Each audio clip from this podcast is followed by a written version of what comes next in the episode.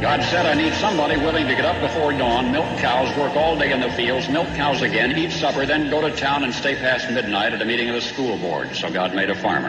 My administration will be focused on three very important words jobs, jobs, jobs.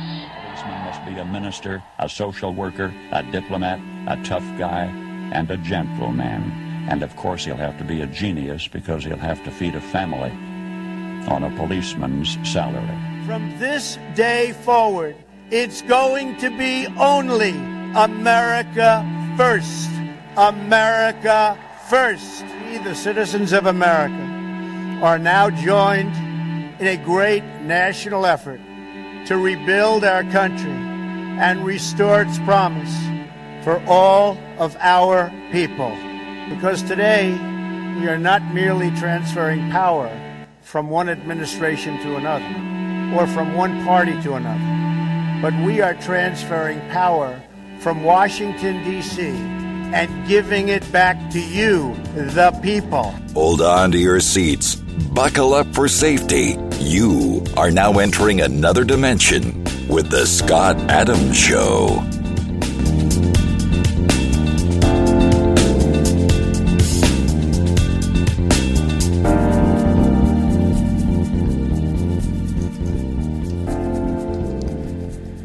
And that's right. My name is Scott Adams. You're listening to the Scott Adams Show. want to thank everybody for tuning in today. And I'm joined by Leonora Cravota. Hello, Leonora. Good morning, Scott.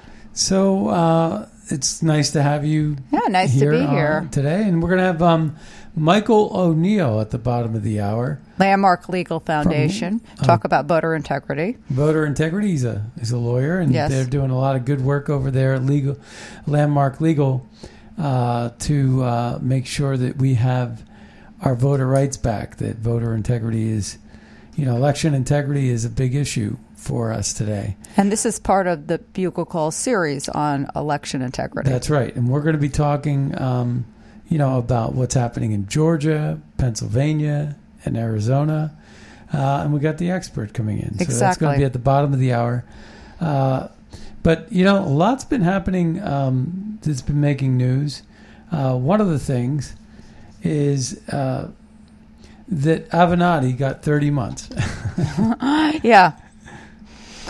And you know, you got Stormy Daniels speaking out saying, "Well, you know, I was his victim also." I mean, and this is all, and the 30 months is for the extortion from from Nike.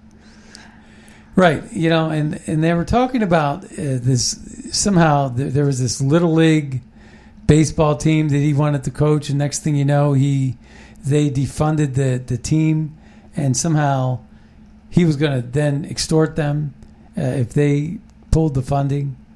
Uh, but I I think it has a lot more to do with the Jussie Smollett Yeah. uh, situation, Juicy Smollett, and that was because I think that there was a Kamala Harris component with Kim Foxx and Jussie Smollett, and then you had Geragos, the attorney, combined with working with uh, working with Avenatti, and what they were doing is they were um, getting involved with that. And I think that one of the ways that to try to clean it up, be fixers, so so to speak, to try to be a fixer.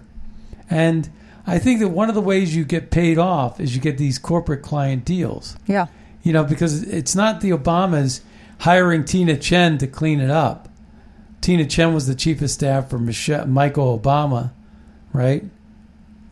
But it was also that uh, Tina Tchen was childhood friends with. She's an attorney. She's head of Times Up. Times Up was in the opening um, of the presidential bid for Kamala Harris, and Tina Tchen, Times Up, and Jesse Smollett were all part of the Kamala Harris launch.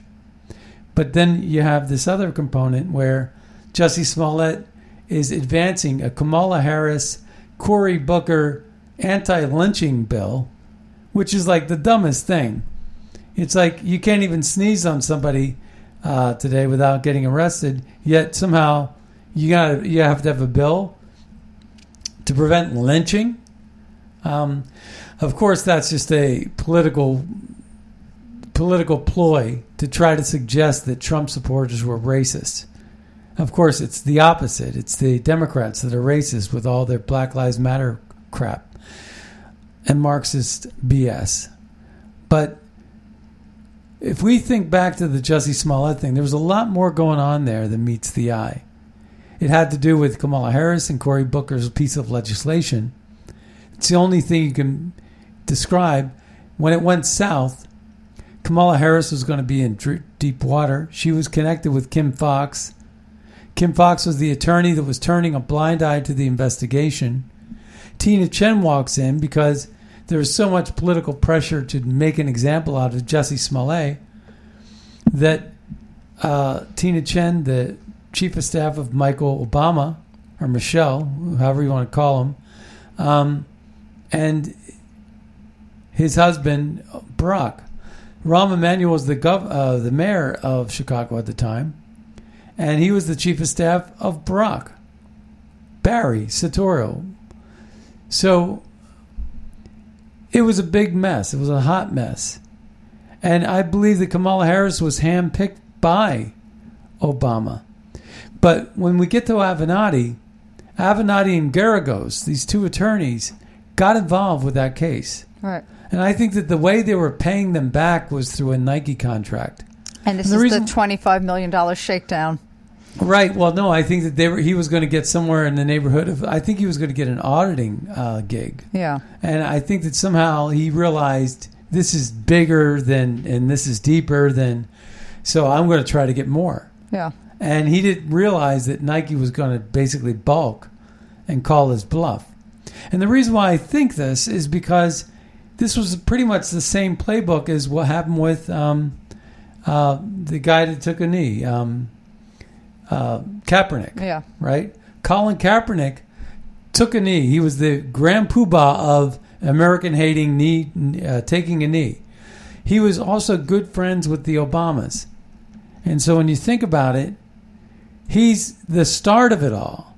The soccer, the women's soccer team is just a bunch of dummies that, you know, followed suit. And everybody was kind of dr- piling on to the whole thing about Michael Brown, hands up, don't shoot. Ferguson, Black Lives Matter is a fundraising arm, Marxist group for the Act Blue and for the Democrat Party. And so Avenatti, uh, who was basically out there trying to bash Trump every chance he could, uh, was sort of the tip of the spear at the time, thought he was walking on water, was drunk on power, as he said yesterday, and um, basically uh, bit off more than he could chew. Nike called his bluff and said, "We're not going to pay you."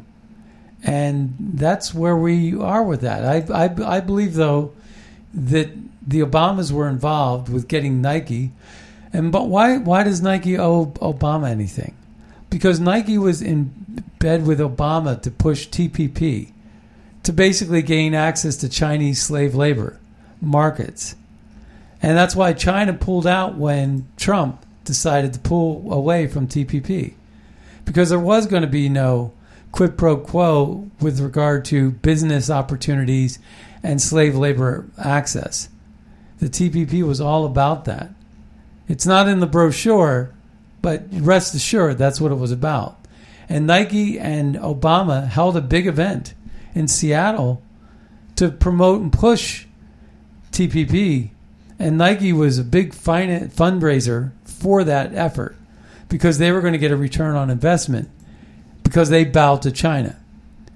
And so Avenatti thought that he was in on this in a big way. And he was trying to put the fire out with the Jussie Smollett thing because apparently Jussie Smollett can't act.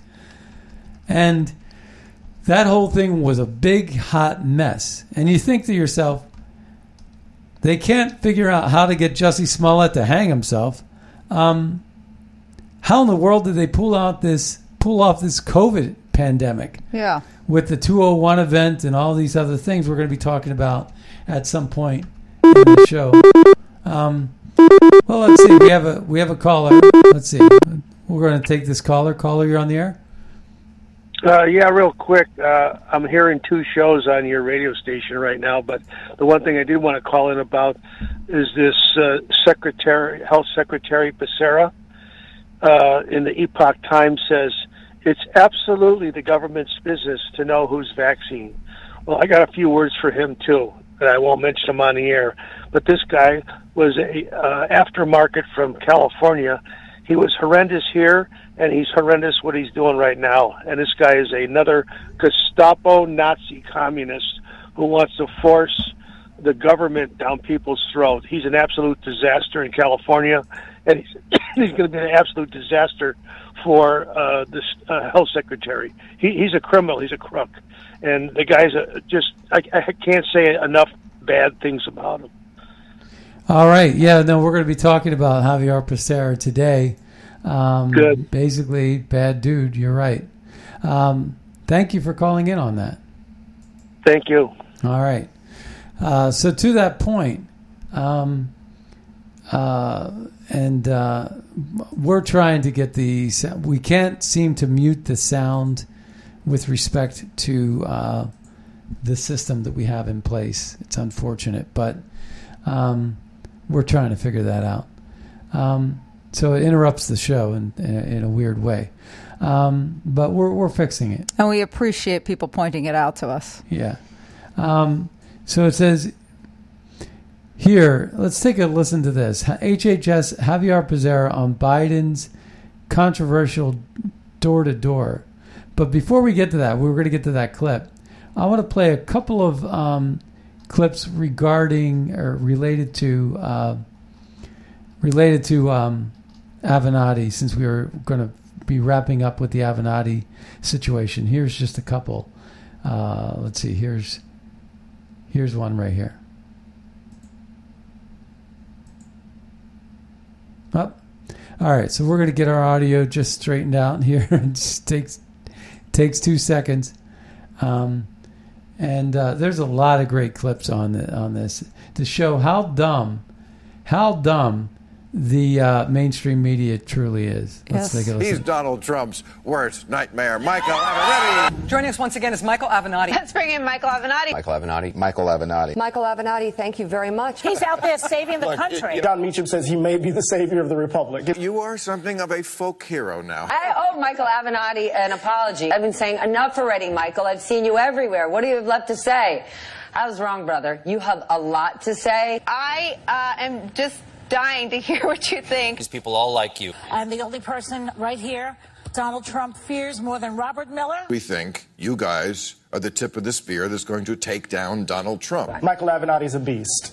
Okay, that's true. And he, he's a beast. He's a beast. I hand it to yeah. her, and I hand it to Michael Avenatti. But he has a great, bigger calling here. That being a lawyer is minimal compared to what he's doing. No one has talked tougher directly to Donald Trump on TV than Michael Avenatti. And Donald Trump is afraid to mention his name. That's fascinating. Donald Trump is terrified of Michael Avenatti. He gives Trump a run for his money more than anybody else, Michael Avenatti. An existential threat to the Trump presidency. The Democrats could learn something for you. You are messing with Trump a lot more than they are. He has no doubt created sheer panic in Donald Trump's very fragile mind. Michael Avenatti is laying down the law as guest co-host. And is he really thinking about running for president? Uh, one reason why I'm taking you seriously as a contender is because of your presence on cable news. Brian you look Stelter. at the field of Democrats right now, and Avenatti's the one who stands out. If they decide they value a fighter most, yes. people would be foolish to underestimate Michael yeah. Avenatti. I have always said that they need a fighter. Look, I mean, we're going to continue to use the media. I think we've used it with great success.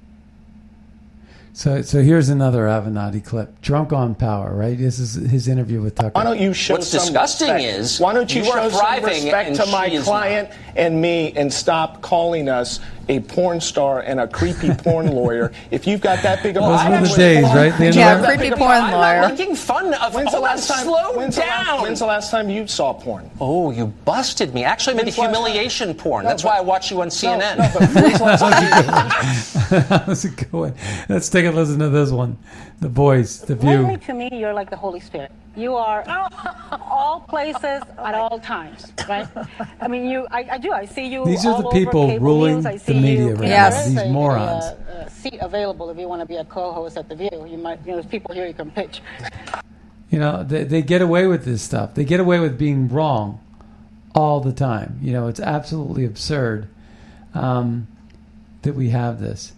and the so you know it's oh here's here's uh, here's yet yet well no no no okay that's not the same clip okay so that was the Avenatti clip Yeah, and you know it's interesting. Um, did you hear the comment he made about you know he made some comments expressing remorse, and he made actually, and you and I talked about this off air. What was a pretty um, truthful comment. He said, you know, everybody wants to ride, and I'm paraphrasing, but it was something to the effect of everybody Ride with you wants to ride limo. with you in the limo. Few want to ride with you in a bus, uh, and even fewer will accept your call from prison. And I Yeah. think that says a lot about our society that we, I mean, I'm certainly not defending Michael Avenatti here. Let's not misconstrue my words, but there's something about our society in which we build people up and then we tear them back down again. And then, of course, there is my favorite uh, Donald Trump Jr. quote where he said, instead of uh, Avenatti 2020, we're going to be talking Avenatti 20 to 25. Now, it's only 30 months, but yeah the trial starts Yeah, in July. 20 to 25 months maybe they were talking about Yeah, but it's uh, but the trial but the trial start. You know, the trial starts in July, so we shall see. Right. So Javier Becerra, that's another one. Okay, so they're talking about the vaccine passports, and uh, man, we have a lot of stuff to cover today, and we got the interview. Um, all right, so this is the Javier Becerra, HHS. Javier Becerra on Biden's controversial door-to-door vaccination program. The federal government has spent trillions of dollars to keep Americans alive during the pandemic. So it's absolutely the government's business to know if you're you've been vaccinated. That does not seem to be written in the Constitution anywhere. I, I never never saw that. will be free to choose. Why is that concept so hard for the left? Arizona Congressman Andy Biggs tweeting, it's none of the government's business knowing who has or hasn't been vaccinated. Joining me now is Health and Human Services Secretary Javier Becerra, who is helping in this effort to get Americans vaccinated. Uh, sir, thank you so much for being with us. I-, I wonder if you can answer that criticism. It's none of the government's business knowing who has or hasn't been vaccinated. What do you say? Brianna, uh, perhaps uh, we should point out that the federal government has had to spend trillions of dollars to try to keep Americans alive during this pandemic. So it is absolutely the govern- government's business. It is taxpayers' business if we have to continue to spend money to try to keep people from contracting COVID and, and helping reopen the economy. And so it is our business to try to make sure Americans can prosper, Americans can freely associate, and knocking on a door has never been against the law. You don't have to answer, but we hope you do because if you haven't been vaccinated, we can help help dispel some of those rumors that you've heard and hopefully get you vaccinated.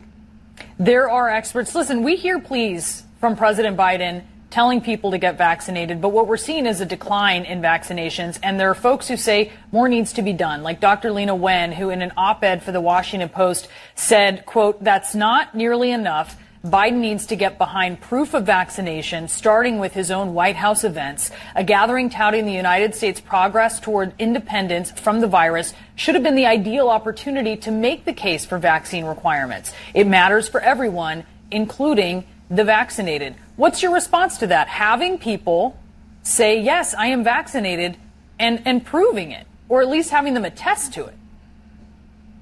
Well, there are any number of ways to try to continue to make progress, and the president has demonstrated that he is open to moving in any direction we can to help Americans get safe, be safe, feel safe. And so we'll continue to provide uh, Americans access. We're going to go where you are so that you can get vaccinated, and we'll do everything we can. And what we've done is allowed the states, through our governors, our mayors, and county supervisors, to determine how best to approach people in their neighborhood. You know, they need to take a chapter from Ed McMahon. He, he knew enough to stay out of Johnny Carson's way. Yes. Uh, I don't need the government coming to where I am. Right. I don't need the government in my life. Uh, so, you know, just be there when I need you. Like, uh, but so far, you know, you're able to eavesdrop on Tucker Carlson, but you're not able to find out the next attack on our country. Well, that's a you know a very interesting situation that we find ourselves in a paradox. But the, again, with the whole thing about it's the government's business and him using uh, Becerra using the argument that the government has paid for the vaccine as an excuse is ludicrous because they paid for the vaccine so that it would be accessible to people who couldn't afford it.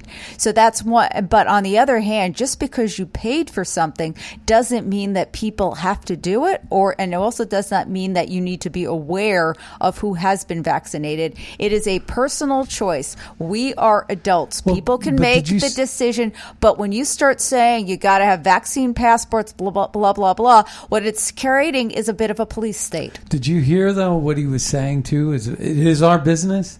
All of a sudden, because I, I, you ever get one of those checks in the mail, and if you sign, if you sign and cash the check, you've subscribed to right. something. Well, that's what it is. Yes. It's like okay, so you you baited me in to take this free thing, But it's all not of a sudden free. Pfizer's now asking you to take a booster shot, which is going to make them another billion dollars, and um, and all of a sudden it's like okay, you told me this was free, but you didn't tell me about the strings attached. Oh, now now we're learning from Javier Becerra. Oh, the strings are attached. What strings? Oh, then we're going to get to control your life. That's the string. You know, it's like we spent trillions on you to keep you alive. You should be grateful. You should be thankful. But as you and I have said before, um, there's many evidence that there were other ways to treat this earlier, and that we didn't have to go the most expensive route, and that there were gen- there was generic um, components already in process. So there's there's a lot to this story. Let's take a listen to Glenn Greenwald talking about our government. Chuck Schumer went on the Rachel Maddow show, and Rachel Maddow was very upset that Trump was insulting the CIA because she loves the CIA. And Chuck Schumer said the thing you're not supposed to say aloud, which is Trump is being stupid because everyone knows that if you challenge the intelligence community, they have six different ways to Sunday to get back at you. And that's exactly what they proceeded to do over the next four years was undermine his administration. People in Washington are petrified of the security state, and that's why they exist with no democratic accountability. The most Now listen to this. Listen to this. This is the uh, this is the actual quote, and let's take a listen to this uh, particular clip. the latest Chuck Schumer. statement, This latest is an tweet, oldie, but as you were just saying. President-elect's latest, latest Yeah. unsolicited pronouncement on the intelligence community. This was his tweet just a little while ago tonight. You see the scare quotes there. The intelligence briefing on so-called Russian hacking was delayed until Friday. Perhaps more time needed to build a case. Very strange. We're actually told, intelligence sources tell NBC News since this tweet has been posted, that actually this intelligence briefing for the president-elect was always planned for Friday. It hasn't been delayed. But he's, he's taking these shots, this antagonism, Yep. this taunting to the intelligence tell community. you, you take on the intelligence community, they have six ways from Sunday at getting back at you. So even for a practical, supposedly hard-nosed businessman, he's being really dumb to do this. What do you think the intelligence community would do if they were I don't know, to? but I, from what I'm told, Well, you know what scares the crap out of me now? What? Avril Haines, this woman. Yeah. She was at the 201 event for the Mhm. pandemic. She's in bed with China, and uh, she is the, now the director of DNI. Yeah. She's the ODNI, ODNI Yeah. uh, head chief. So the person in charge of all of our intelligence is a person that may have known a lot more about the rollout of this pandemic. And then now the on. same people that are doing that are are pushing um, they're pushing uh, the vaccine and the vaccine passport. We're hearing hearing all kinds of things about the vaccine. Bill Gates says it's a mechanism to reduce population. You know, and he said that in 2014. He could not have known about what was going to happen. You know, during the Trump era. Well, he was always for eugenics, and- that's something that isn't talked about a lot. And he was, contr- you know, and you and I have talked about a great deal about how through uh, information technology, his um, education, race to the top funds, and now vaccines, he's gotten involved in trying to, you know, not to put too fine a point on it, control the world, literally and figuratively. Well, and then also, in addition to that, um, there's a Becker News article uh, that talks about 23 high-ranking officials in Biden administration all came from the same shadowy uh, firm, many of the highest ranking members of the Biden administration came from uh, this uh, organization called West Exec. Founded in 2017, West Exec described itself as a diverse group of senior national security professionals with the most recent experience at the highest levels of the U.S. government, with deep knowledge and networks uh, in the fields of defense, foreign policy, intelligence, cybersecurity.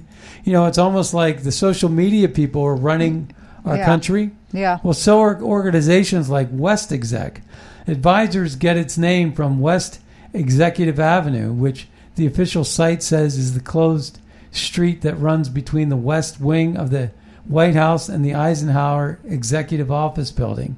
It is quite literally the road to the Situation Room, and it is the road everyone associated with West Exec Visors has crossed many times en route to meetings of the highest nature. Now, remember, the uh, the um, act, uh, where, we're going to take our guest here in a second. Um, but one of the uh, issues he, there too was that we feel like there's a lot of lawyers from the Lawfare blog, uh, Brookings Institution. We remember Fiona Hill was was uh, very much in touch with the Brookings Institute to uh, get the early copies of the Christopher Steele dossier and Mhm. things like that. Um, we have the uh, Atlantic Council, Yeah. that's also was in bed with the ambassadors. These are very liberal organizations that have people uh, that work there well, strongly within the NSC and uh, other entities of our national security. Just look at our mainstream media with all of the different CIA spies Yes. that are now pundits or anchors on those networks. Talk about compromise. Absolutely, it's Mockingbird, the Mockingbird Press uh, on steroids. But uh, right now, we're going to go ahead and we're going to go ahead and take take take uh, Michael O'Neill. Michael O'Neill, are you on the uh, line? And uh, let's see, we got you covered. We have a new phone system. Michael O'Neill, welcome to the Scott Adams Show. It's a pleasure to be on. How are you? Okay, uh, do, doing great, and thank you for your patience there. We we have this new phone system since the last time you were on our show, uh, but we want to introduce you as being an assistant general counsel uh, at the Landmark Legal Foundation, and welcome back to the Scott Adams Show. It's a pleasure to be here. And you and, and we have we're having you back on again, and this is part of our series on election integrity because you have filed briefs and written extensively op-eds, et cetera, including one let, just last week in the Hill about election integrity.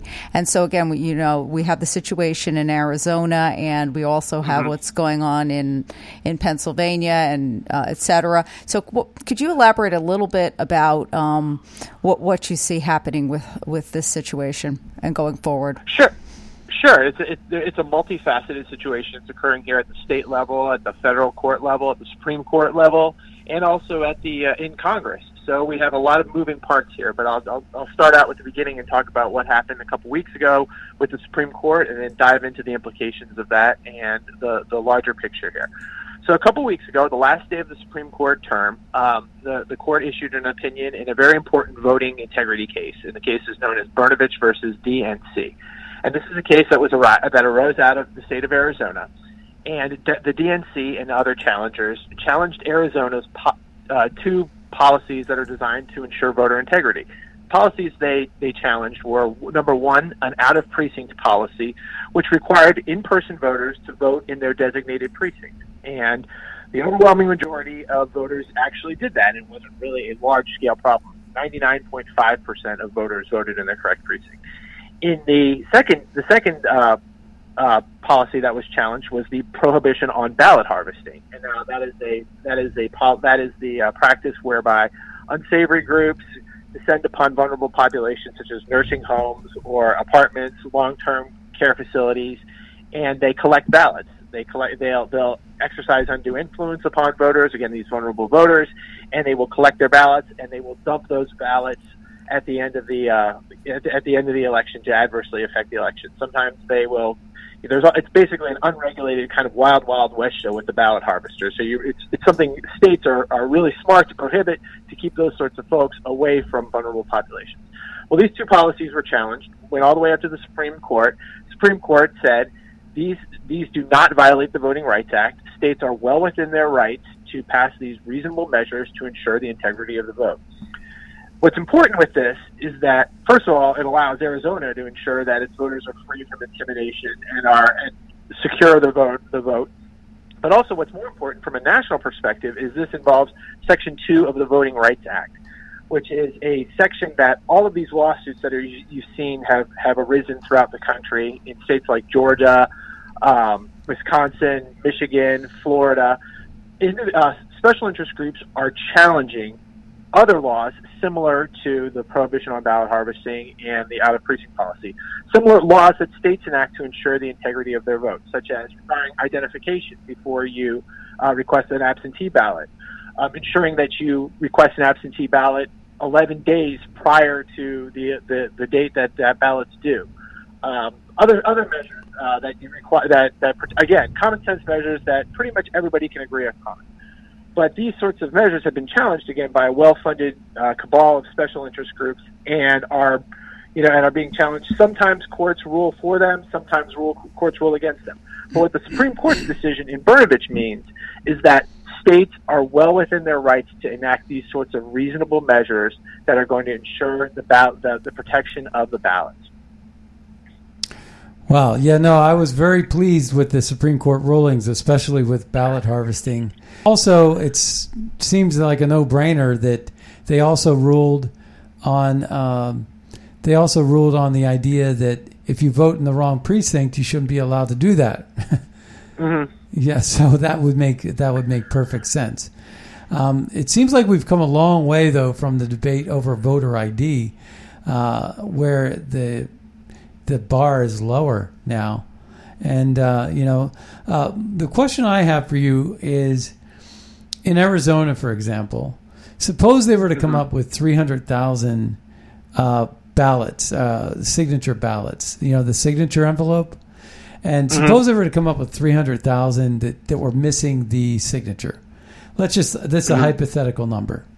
And mm-hmm. so they they're supposed to have two point one million. Somehow they have they they can only account for 1800 300,000 get thrown out, but they can't they cannot associate uh, the signature ballot, signature envelope with a vote because the vote is anonymous.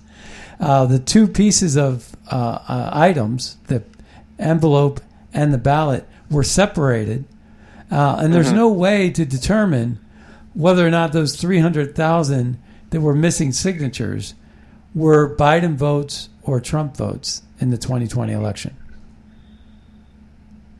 So it's it's a very it's a serious issue. First of all, you have to you you want to rule you you you the, the decision is is made at the local level here, and it's it, it's it's made uh, by boards of elections and election officials. And you have to first the first thing you start out with is the law. What does the law say? And that should be controlling.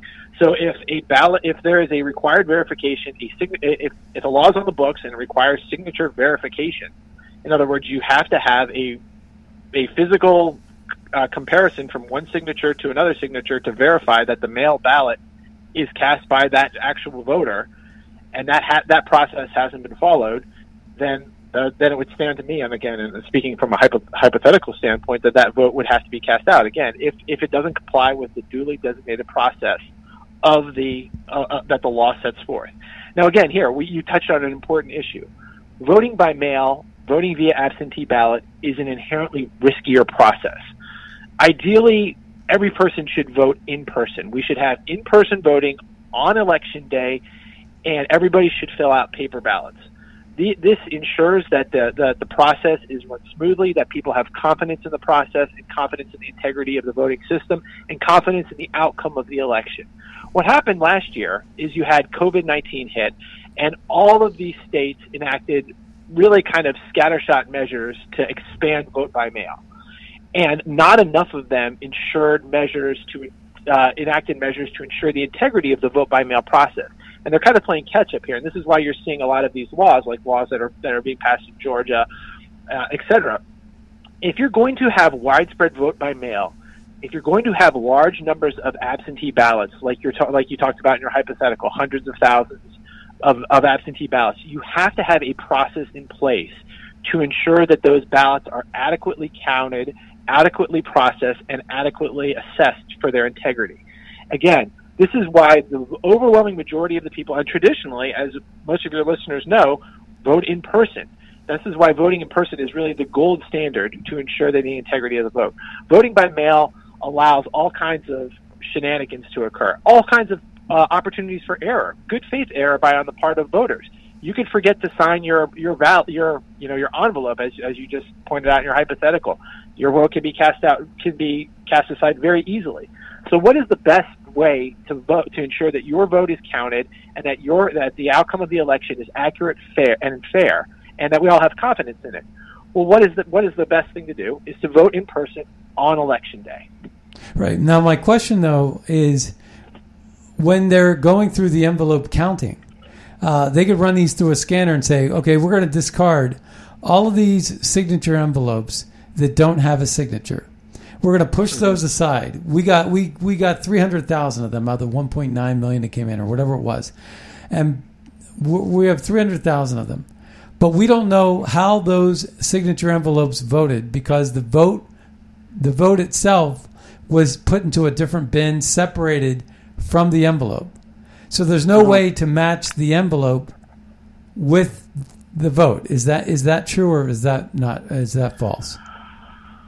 I, I again, you, getting into the process, assuming on your we're going down a hypothetical road here. If if ballots are separate, again, this is this is why I, I stress why it's imperative that you have properly trained election officials Right. before you implement vote vote by mail process. If you're processing thousands and thousands of envelopes, you're going to have errors. And again, unless individuals are trained properly to adhere to a designated system, and those individuals are properly monitored by either you know, citizen election observers or higher ups within the within the uh, within the voting system, then you're going to have issues and you're going to have errors in processing.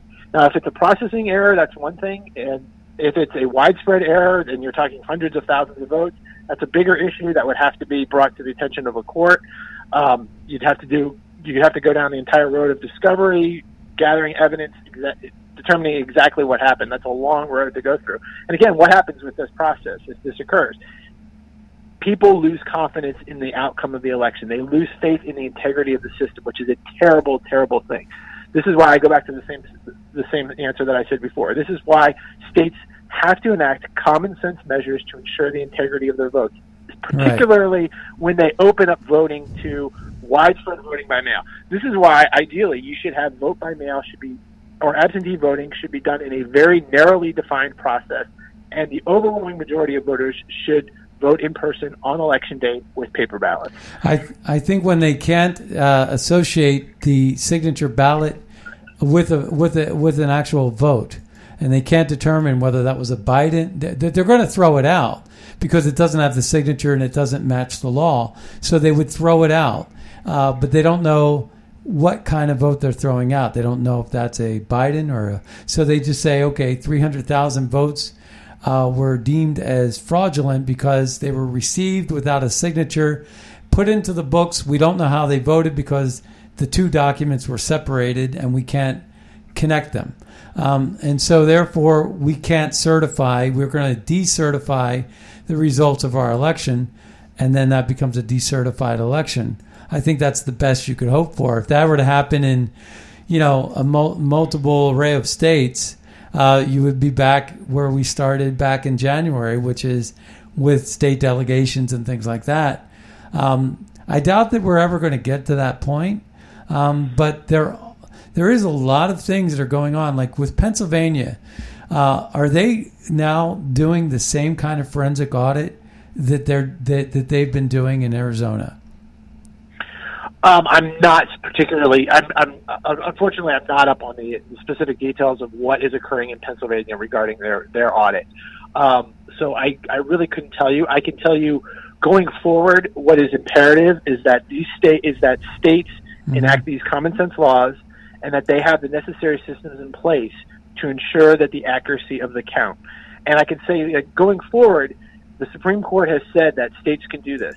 What I will note is that courts, I can't tell you from a, a from a larger perspective, is that courts are loath to get involved in affecting the outcome of an election that has already occurred. And you saw this throughout, you, you've seen this now in a lot of these challenges that have occurred regarding uh, the election from November, is you see courts have said, we're going to throw up our hands and we're not going to get involved in the political process. And they they will look, you know, by hook or by crook, right or wrong from a legal standpoint, they are going to look for any kind of exit ramp they can to get out of that, get out of the perception of, of having to make a difficult, you know, making a decision. So, in other words, if if the initial pleadings, if the initial filings, the initial challenges, um, the, the the judges oftentimes, and again, I don't want to get too lawyerly here, but I will they will rule that, that plaintiffs don't have standing, that it's the election's already occurred, that there's not an injury in fact, that they will look for any excuse they can to kind of get off this train and so they don't have to make these difficult decisions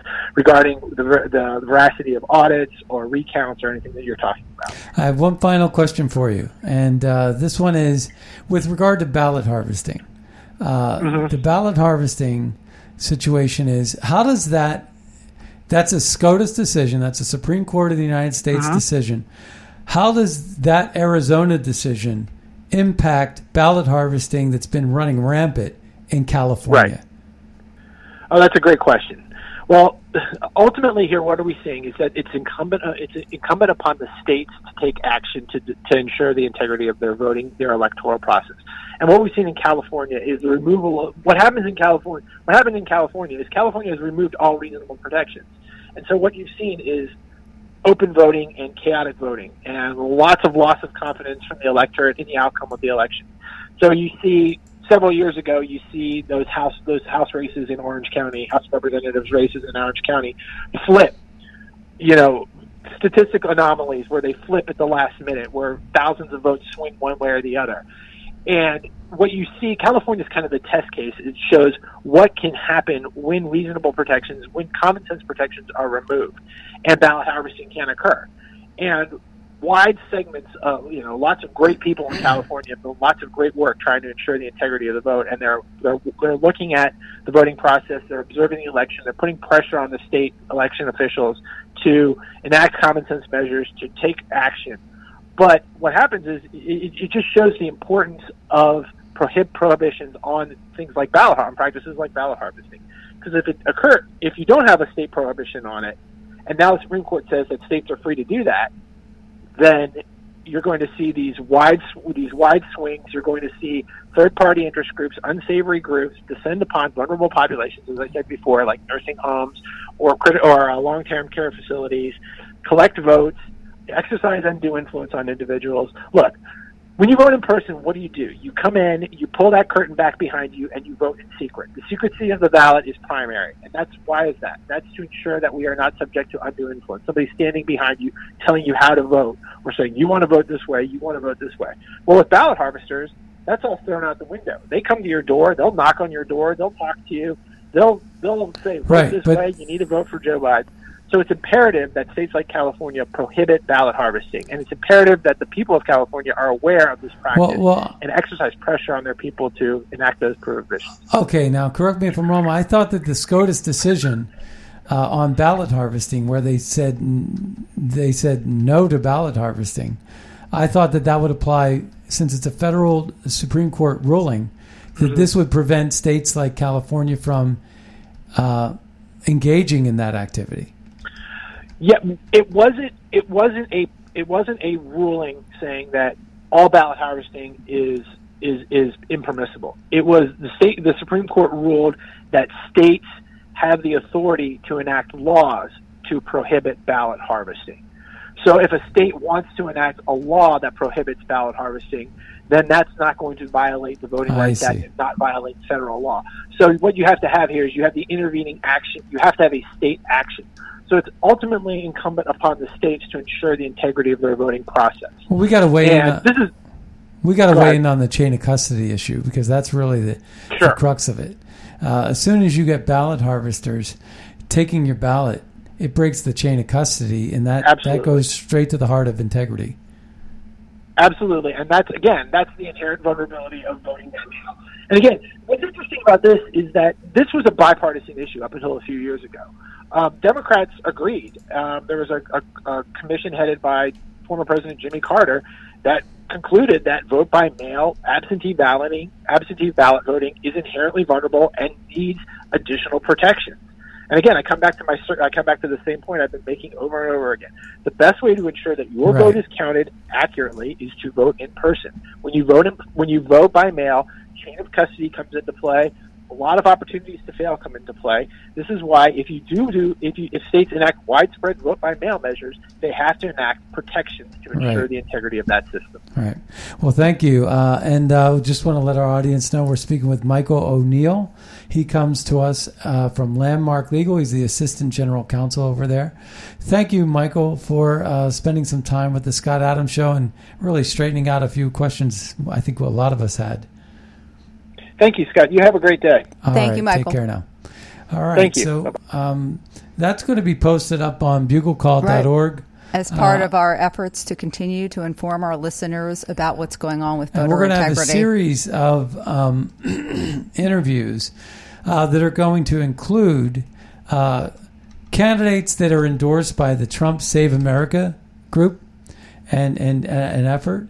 Uh, also, any candidate that's running against Lisa Murkowski, Liz Cheney, Adam Kinzinger, and all the rhinos that we want to primary out of office.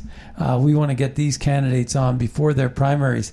We got one in Ohio. I think it's August third. So we're going to have to get a move on. Uh, we have a vehicle vehicle to do it in terms of getting people heard that you may never have heard of, and uh, we're going to try to do that. Uh, well, we are going to do it, but we're going to make our best effort in getting as many of these candidates on the Scott Adams show as we can. So uh, that's one of going to, going to be one of our um, partnership efforts for BugleCall.org, and again, the sister organization is MAGAPAC.org. So um, they're basically one and the same entity. Excuse me. But um, in any case, that's part of our effort to take back our country and to promote America First policies that make America great again. And it, we will have more Friday interviews. So you'll uh, go into your weekend with some education. So remember we were talking about Avril Haines Yes. and uh, ODNI.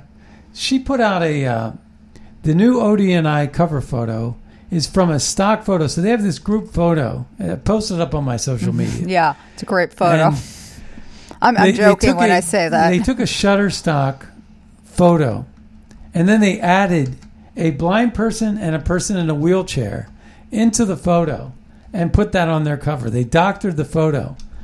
Uh, it's just, you know, it's one of these things where you have to question the integrity.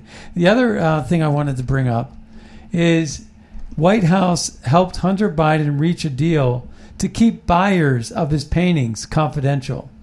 So the Daily, uh, the Daily Mail uh, wrote this: just in, White House helped broker deal to shield the president's son, Hunter Biden, from information about who is buying his paintings listed for up to $500,000 so they could avoid ethics issues. Now, how do you like that? How do you Now- like that so he can avoid ethics issues? Isn't that nice of the White House to protect the president's Bowie, son? Da- David Bowie is dead. Yeah. And David Bowie was an artist. Right. David Bowie, the great music, Yes, yes. uh, music, mu- Yes. musical uh, genius. Ziggy Stardust, yes. Yeah, I love Life on Mars. you know, Yeah. whatever. Suffragette Um, City. Yeah, okay. Um, but you know, he he had some paintings that went up on auction. I think he got seventy thousand Yeah. for one of his paintings. Yeah. That's that's that's uh, you know That's David chump Bowie. change, I guess, and compared to, Hunter Biden. And here you got this this freakazoid uh, in in Hunter Biden getting five hundred thousand dollars for his paintings. That's such a kickback, right? Yeah. And then the question was uh, brought up to me. It says, "Imagine the outrage if Trump had spied on Rachel Rachel Maddow Well- because they're t- they're spying on Tucker Carlson, right? Yeah. We would never hear the end of it if Trump had spied on Rachel Maddow. That would be a travesty beyond travesties. Right. Whereas nobody cares from the left that people are spying on Tucker Carlson, just as nobody cared about James Rosen years ago. And this guy named James, James Lindsay writes a scoop and he says, A whistleblower has provided me with a, the complete list of books for Albuquerque Public Schools in New Mexico. Almost everything is about race, queerness, or derived from Howard Zinn, critical historian revisionist. This isn't education, it's critical th- theory programming. And then the Federalist wrote an article, and it said Teachers Union President uh, Weingartner uh, claims that pr- critical race theory isn't taught after her organization bragged about teaching it. You know, you Yeah. know a little bit more about Weingartner than, uh, than yeah, most of us. Yeah, but well, Wein, what- Weingartner, I mean, she has been an activist for years, and we have to remember the whole premise of teachers unions to begin with is they were originally created to protect the rights of teachers. What has happened and has gotten twisted is they've become platforms for a leftist agenda, and now they, they've sh- strayed from their original mission. Teachers and administrators and other people that are kind of being forced to join unions and pay union dues or etc., are um, are being um, co-opted with their agenda and their ideology but like the, the whole endorsement of the critical race theory they're not even supposed to be involved in this this is pedagogy this has nothing to do with their purpose and and again you know we have an example of them saying one thing and then actually doing another and not knowing what they're doing Uh, I want to play a clip for Kash Patel before Yeah. we head out of Sure. Dodge. This is related to January 6th. Uh, I love I love Kash Patel. He's such a smart dude. Um, but he was. Uh, let's just take a listen. Why, on January 6th, when it has now publicly been admitted by the FBI that they had information that there could possibly be a situation like that at the United States Capitol, why weren't the cabinet secretaries under President Trump briefed? Why didn't the FBI put a thousand uniformed agents around the U.S. Capitol? Where was the fence? Right. These are the lackings of that led to January 6th. These are the mistakes, intentional or otherwise, that led to January 6th. And if you look at the video from January 6th, and they still won't release all of it, an entire side of the Capitol, I believe it's the south side, was totally unmanned. No police officers whatsoever. And that's where the crowd first came in through. And you have to ask yourself, what happened on January 6th? Now, look, I was chief of staff of the Department of Defense on the 6th. We had offered the Capitol Police and Mayor Bowser of Washington, D.C., thousands of National Guardsmen and women two days before January 6th, and they turned us down. So it could have been prevented. So could it, could it have been just not not a lot of information sharing happening? I think it was not enough information sharing happening, and I think what people now are starting to realize is that the protecting of the U.S. Capitol on a day like January 6th is a law enforcement function. You cannot have the United States military descend and occupy the area around the United States Capitol. It's literally illegal. But they can assist their law enforcement partners through a request from the mayor or the governor or the Capitol Police. And that's what should have happened, and that's what we told them So that's just more proof right there Yeah. uh, that uh, Muriel Bowser, the mayor of D.C., uh, Nancy Pelosi, the head of the Capitol Police, denied, uh, rejected Trump's offer for National Guardsmen to help. Remember, also reported that the gates uh, were set up backwards. We thought it was because of the uh, they were going to lock them in or climb the gates. They were put in backwards for one for some reason. This was a setup by Nancy Pelosi and cooperated with by the mayor of D.C. Uh, the, they also haven't explained the January 5th pipe bombs that were planted, Mhm. and they haven't uh, really they haven't officially told us. We know it's Lieutenant Byrd, um, but uh, the, the the black Secret Service agent that was working with the Capitol Police that shot Ashli Babbitt and killed her, but and she was unarmed. But you know the idea there is they haven't announced who shot Ashli Babbitt. They haven't announced who put the pipe bombs where they were the day before Trump's speech. Yeah. How in the world they're getting away with locking up these people and throwing away the key? Uh, two standards of justice. is what we have going on here. And these same monsters are the same people that want you to take a vaccine jab into your arm. I, I'm just not trustworthy. I don't trust my government right now. I don't trust the people that are pushing these things on me. Just stay out of my life and stay out of my way, and I'll stay out of theirs. And that's how I want to put it there. But that brings us to the end of our show. Uh, there's never enough time, but I want to thank Leonora for spending some time with us today. Always it's been a pleasure. Great to have you here on Fridays. And with that, my name's Scott Adams. My name is Leonora Corvetta. And we'll see you all next time on the radio. Be sure to check out buglecall.org, MAGAPAC.org, and scottadamsshow.com for the latest podcast.